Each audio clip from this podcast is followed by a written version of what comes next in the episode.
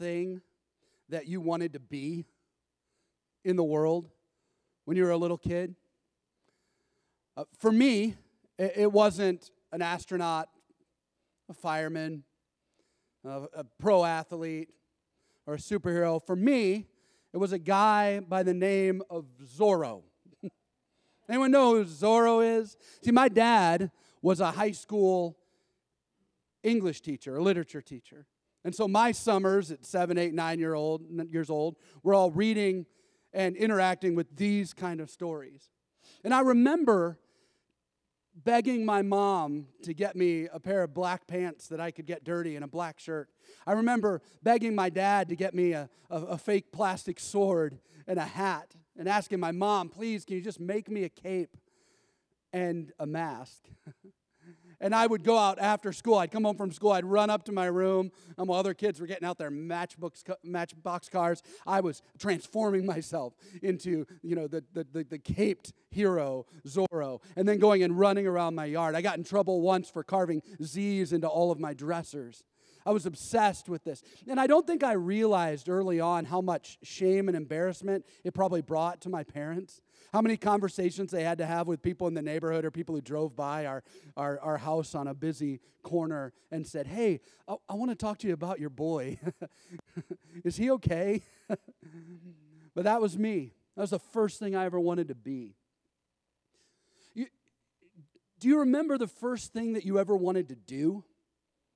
Like, go back in your childhood.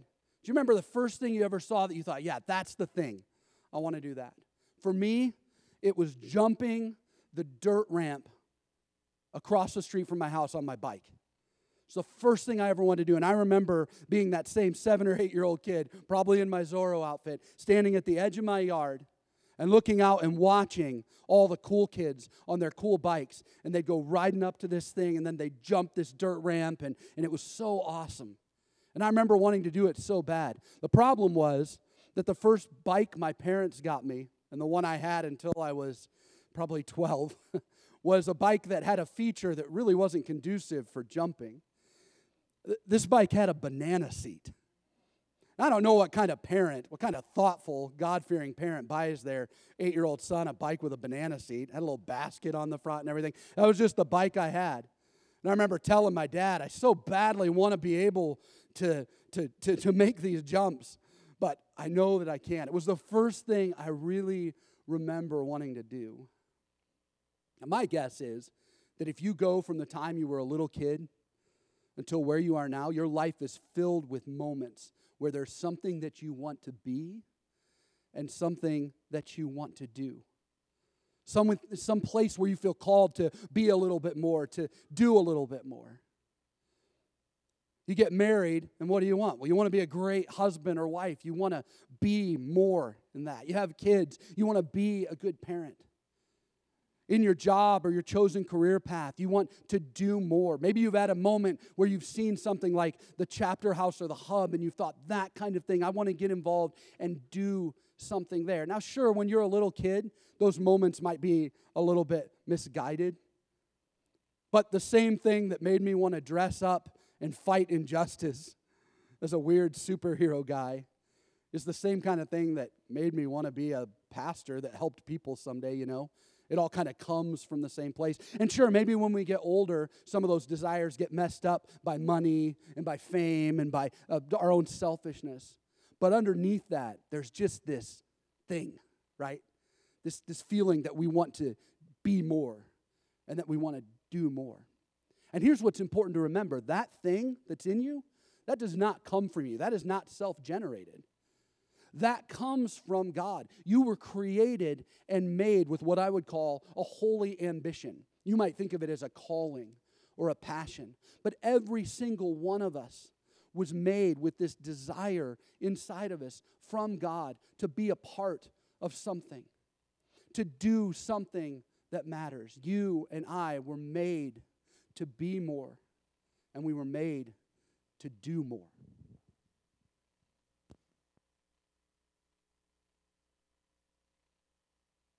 You can have a seat. So we were all given this desire, this holy ambition by God to, to be more and to do more. But that ambition doesn't become reality until we do something with it. You might think of that ambition, that calling, that invitation as some sort of a seed that's planted in us. But at some point, it has to bloom. At some point, it has to poke up through the ground. And that only happens when we act on it. The calling that God has put in us to do more, to be more, only becomes reality when we take a step, when we find a way to make it real. I remember when I was in 10th grade, uh, we had a, a, speaker that came to our church. Uh, and he was a youth speaker that traveled all around the country. And, and we had this big night at our church, this, this youth night. There were hundreds of teenagers there. I was sitting right up in the front row. And this old guy stood up there and he talked. And at the end of his talk, he said, I think some of you in here, I think God is calling you to be preachers, to be pastors, to be leaders in the church. And I remember being a scrawny little 10th grade kid and feeling like somebody had punched me right in the chest. I just had this sense, and everything kind of felt like it was slowing down a little bit. And that old guy stood up on the stage and he said, If any of you feel like that's you, you stand up right now. And I did. I stood up, had, had goosebumps on my arms, felt my heart was beating a, a hundred miles an hour. And that night I went home and I knelt down beside my bed in my bedroom and, and, and I said to God, God, if, if you want this from me, I, will do it. I, I, I, will be this person. I'll, I'll, I'll help you tell your story into the world. And I remember that moment. And because of that moment, I took more steps. I went to seminary and I got jobs in the church. But, but, that, but that specific moment where I stood up for the first time and then where I knelt down, that was the moment for me where that calling and that invitation started to take root it started to become real. You know, uh, several years later, several, several years later, uh, about 2009, uh, I was out at my house. I was mowing my grass in the front yard. We live right over on West Avenue, right in the busy part, and it was spring. And, and I try really hard not to mow my grass in spring in the afternoon because where I live, um, the traffic from Parkside and Jackson High both walk by my sidewalks. And all I want to do is be a guy that can mow with his big headphones on and, and, and you know, mow in rhythm to the music that I'm listening to. But when those big when those big groups of kids are walking by, you can't do that because they're all making fun of you all the time. Maybe you've seen this before. If you're just walking down the sidewalk and a group of teenagers walks by, you know right away they're talking about you. they're making fun of you. That's just what's happening. So I hated mowing my grass in the front there because these groups of kids would walk by and, and I'd try not to make eye contact, but anytime I looked at them, they all burst out laughing. And I didn't know if it, you know, maybe it was my tall black dress socks with my shorts. I don't, I don't know exactly what it was. It was causing the problem. But this one particular day, I remember I got caught out there mowing in the front. I'm trying to finish. The kids are walking by and they're laughing. I'm trying not to look at them. And I happen to look over, and there's a big group of kids that comes by, and then one kid by himself. He's got his hood up, headphones on, looking down at the ground, and walking really, really slowly. And I felt like I got punched in the chest. And I had a question that I couldn't quite figure out. But, but the, the question that I kept thinking was who's fighting for that kid? Who cares about that kid who's all by himself? And I remember finishing mowing my grass, grabbing a beer out of the fridge, and going and standing on the back deck of my yard and in tears going, God, I'll do it. I'll, I'll help. I'll fight for that kid. And because of that, the next day I came and met with Dave and, and Javo and said, I think I'm supposed to do something. I think I'm supposed to start some kind of place. And it was in those early days that the hub was, was born.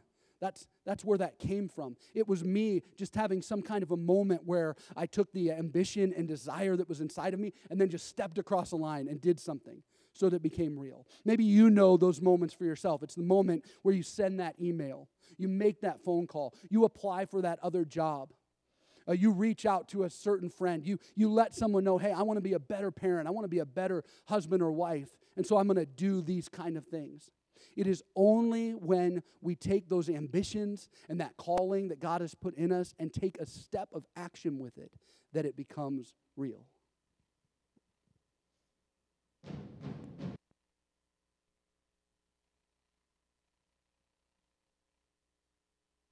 Is always the next part of the story. As soon as we feel this thing in us that God has asked us to do, as soon as we feel that holy ambition, the desire to do more, the desire to be more, as soon as that happens and we take a step forward, the next thing that will happen at some point is resistance. It will get difficult for us at some point. And that's what happened to Elijah, too much, so much so to the point that he runs and hides.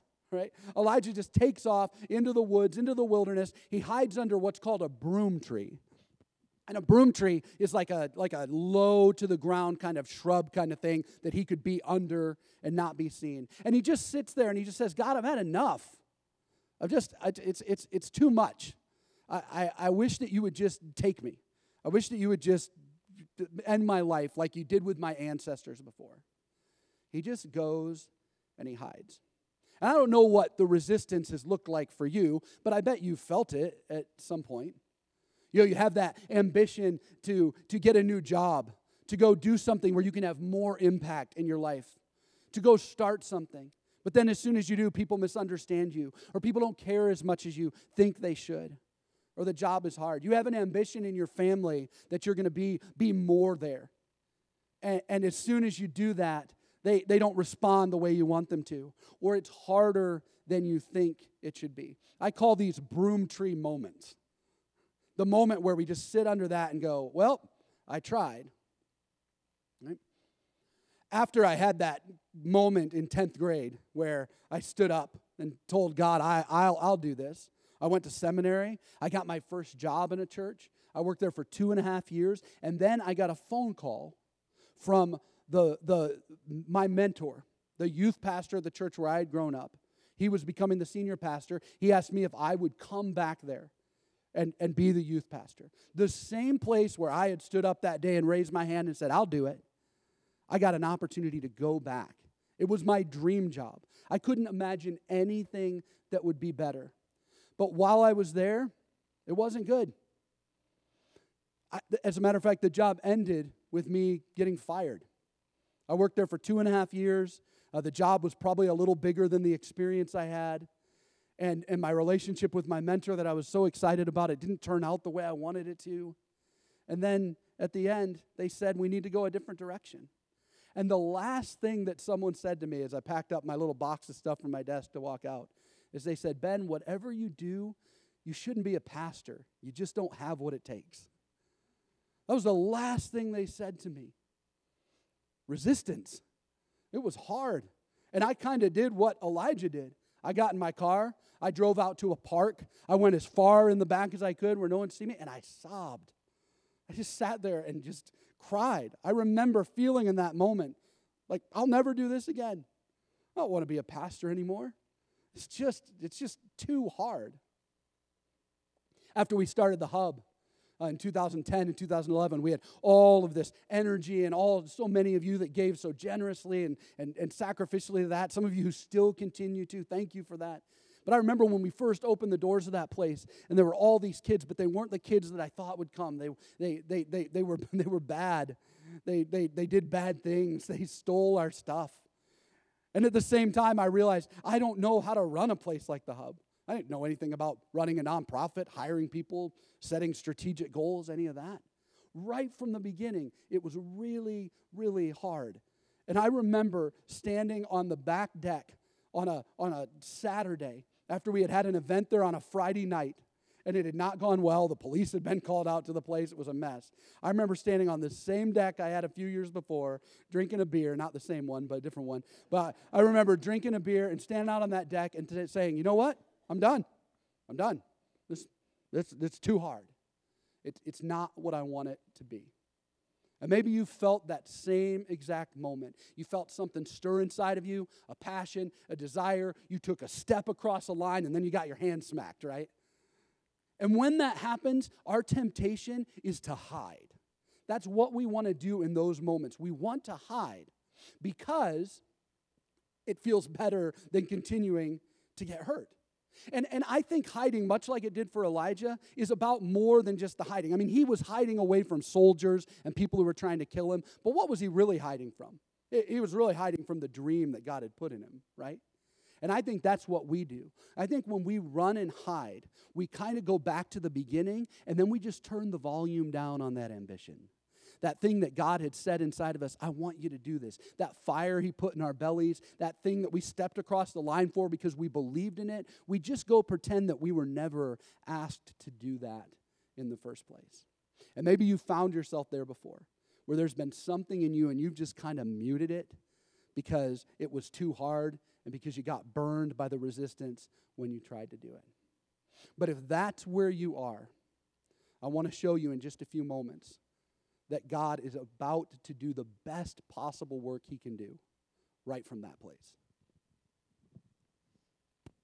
Probably have found yourself somewhere in this little story that we've been telling this morning. Maybe you're right at the beginning where you just feel like right now God's putting something inside of you. It's, it's moving around, and you're sensing that maybe He's inviting you, that He's calling you, that you have that holy ambition. Maybe that's where you are. Maybe you're at the place where you've had that for a while and now you're stepping across the line into that adventure. And that's scary, but it's exciting at the same time. Or maybe you're in the place where right now you feel like the resistance is happening. You, you've stepped across the line, you've tried to do these things, but now it feels like it's hard and you find yourself maybe running away. Or maybe you've been hiding for a, a while now.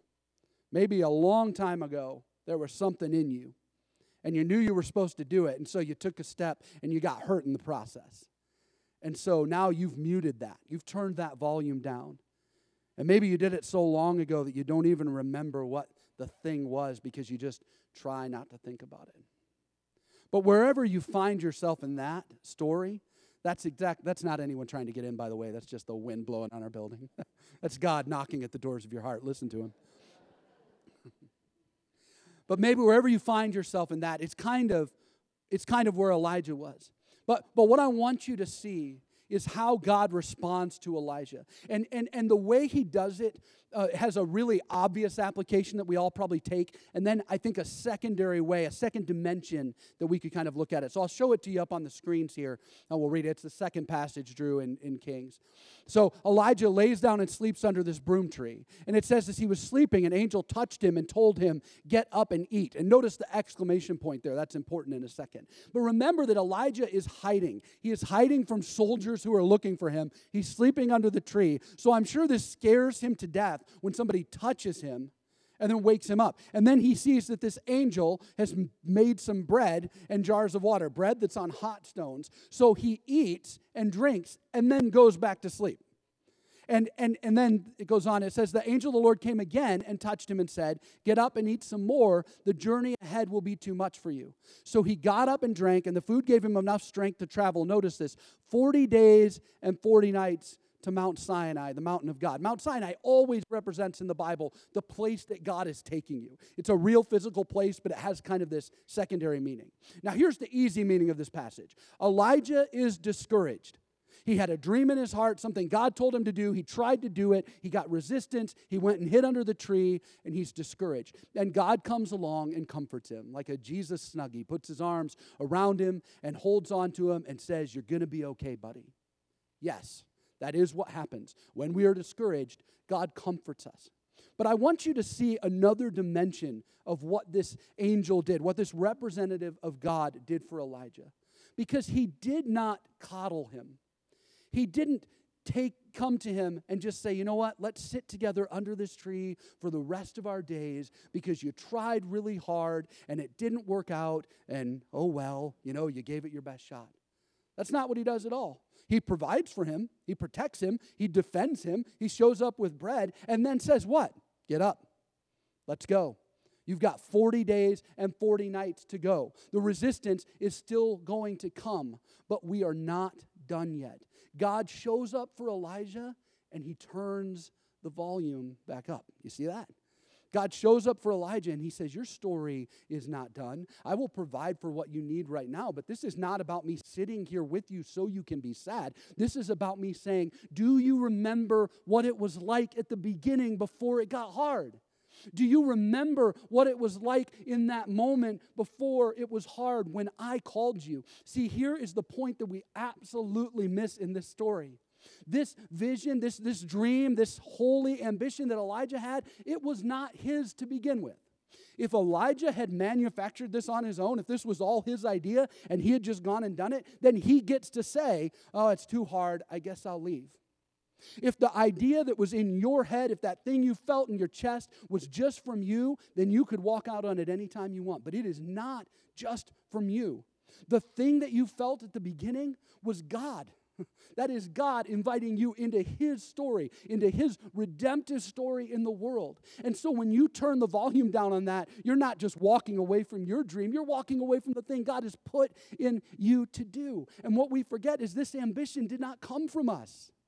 This is what God has told us to do, which means that He is the one who carries it through. We just sang a song. There's a verse in Hebrews, I'll put it up on the screen here, that says that God is the champion who initiates and perfects our faith. He is the author and the finisher meaning this whole story belongs to him. God put the dream in you, and he will see it through.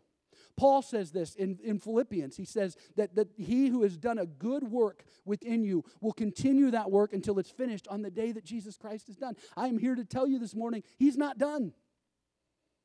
You may be hurt, you might be discouraged, you might be frustrated, you might have tried and it failed, but that same ambition that God put in you, He is not done with it.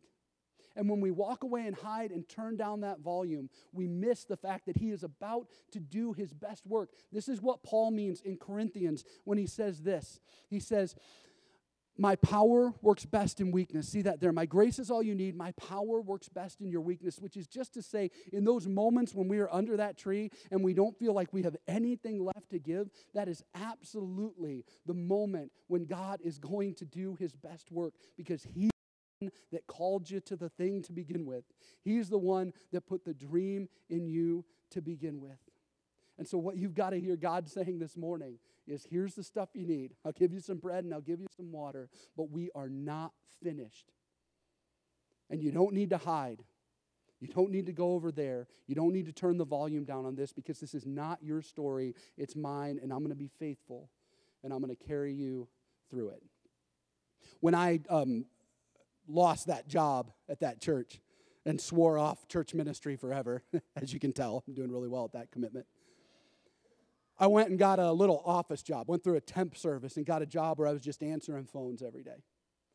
And, and I, eight hours a day answering phones, customer service complaints, those kind of things. And it was a pretty boring job. Phone didn't ring all the time. And so I started bringing a journal with me and I started re- bringing my Bible.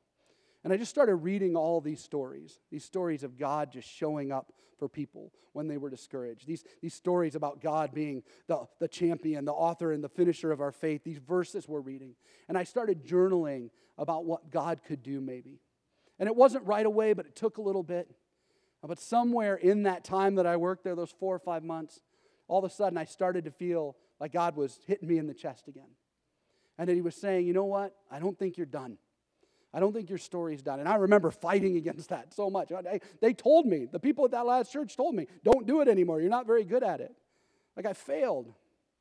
But somewhere along the line, I decided that I was going to turn the volume back up on that. And what I had to do is what I'd encourage you to do.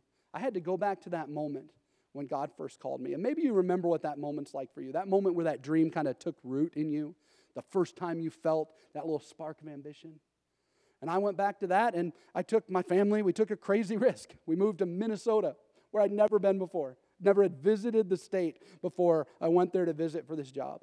And we worked there for five years. It was incredible. And then God brought us here to Westwinds. And here's what's interesting if anything I've said this morning has resonated with you on any level, if anything I've, I've said today has made you go, you know what, maybe God's not done with me, it's only because way back when, I turned the volume back up. It's only because I didn't let the resistance win. That's the reason I can stand here right now in front of you and tell you that God isn't done. And the same thing's true for you, man. If you will turn that volume back up, if you will connect back to that day when God did something in you, that day when He called you to be more and to do more, then you might find that He's going to use you in some really incredible ways in the lives of other people. Amen?